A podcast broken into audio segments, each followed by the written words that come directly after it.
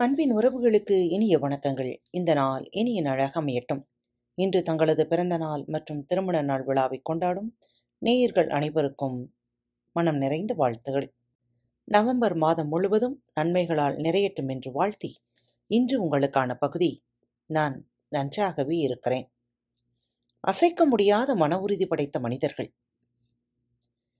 பண்டைய காலத்திலிருந்தே உறுதியான அசைக்க முடியாத மனமே மனிதனுக்கு மிகவும் அவசியம் என்பது புத்த மதத்தின் தலையாய போதனையாக இருந்து வருகின்றது.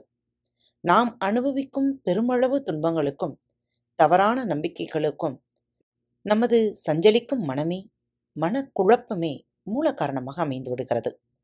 புத்த மத கொள்கைகளில் மிகவும் முதன்மையான கருத்தாக விளங்குவது மனதை அலைய விடாமல் கட்டுப்படுத்தும் வழிமுறைகளை தேடுவது ஆகும்.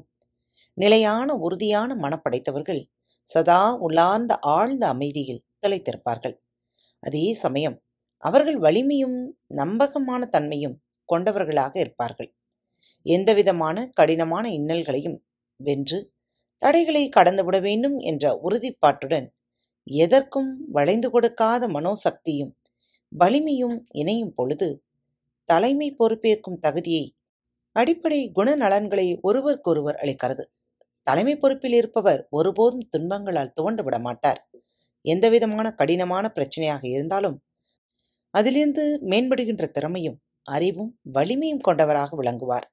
இதுவே ஒரு தலைவருக்கு கண்டிப்பாக இருக்க வேண்டிய குண அதிசயங்கள் அவருடைய பலம் அவருடைய அசைக்க முடியாத மன உறுதியே ஆகும்.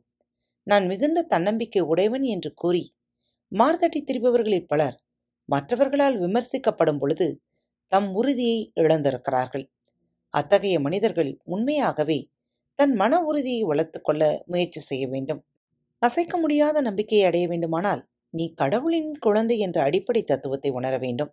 ஏனெனில் இந்த உயிர் தத்துவ புரிதல் இன்றி அசைக்க முடியாத நம்பிக்கை என்பது வெறும் வாயளவே ஆன மேல்பூச்சாக அமையும். நமது ஆழ்மனதிற்குள் நாம் கடவுளுடன் இணைந்தவர்கள் என்று புரிதல் மட்டும் இருந்துவிட்டால் நம் மனம் ஒரு நாளும் அலைவாயாது சஞ்சலமும் அடையாது. இந்த இறை நம்பிக்கையில் எவ்வளவு குறைந்தாலும் சரி நீங்கள் கடவுளை மறந்துவிட்டு ஊழ்வினையை நம்பத் தொடங்கி அதற்கு அடிமையாக மாறிவிடுவீர்கள். விதி என்ற நீரோட்டத்தால் அலைக்கழிக்கப்பட்டு ஊசலாடும் ஒரு இலையைப் போல முழுமையாக நிலைகுலைந்து போய்விடுவீர்கள். அது தோல்வி மனைப்பான்மைக்கு உங்களை அழைத்துச் சென்றுவிடும். அத்தகைய மனநிலையில் தம்மை சுற்றியிருப்பவர்கள் தம்மை துன்புறுத்துவார்கள். நாம் துன்பப்படுவதைக் கண்டு மகிழ்வார்கள். அல்லது நம் எதிர்காலம் மிகவும் துன்பமும் துயரமும் நிறைந்ததாக மாறிவிடும். என்பன போன்ற எதிர்மறை எண்ணங்கள் உதிக்கத் தொடங்கும். நீங்கள் தோல்வி மனப்பான்மையுடன் மகிழ்ச்சியற்ற வாழ்க்கையை வாழ விரும்புகிறீர்களா?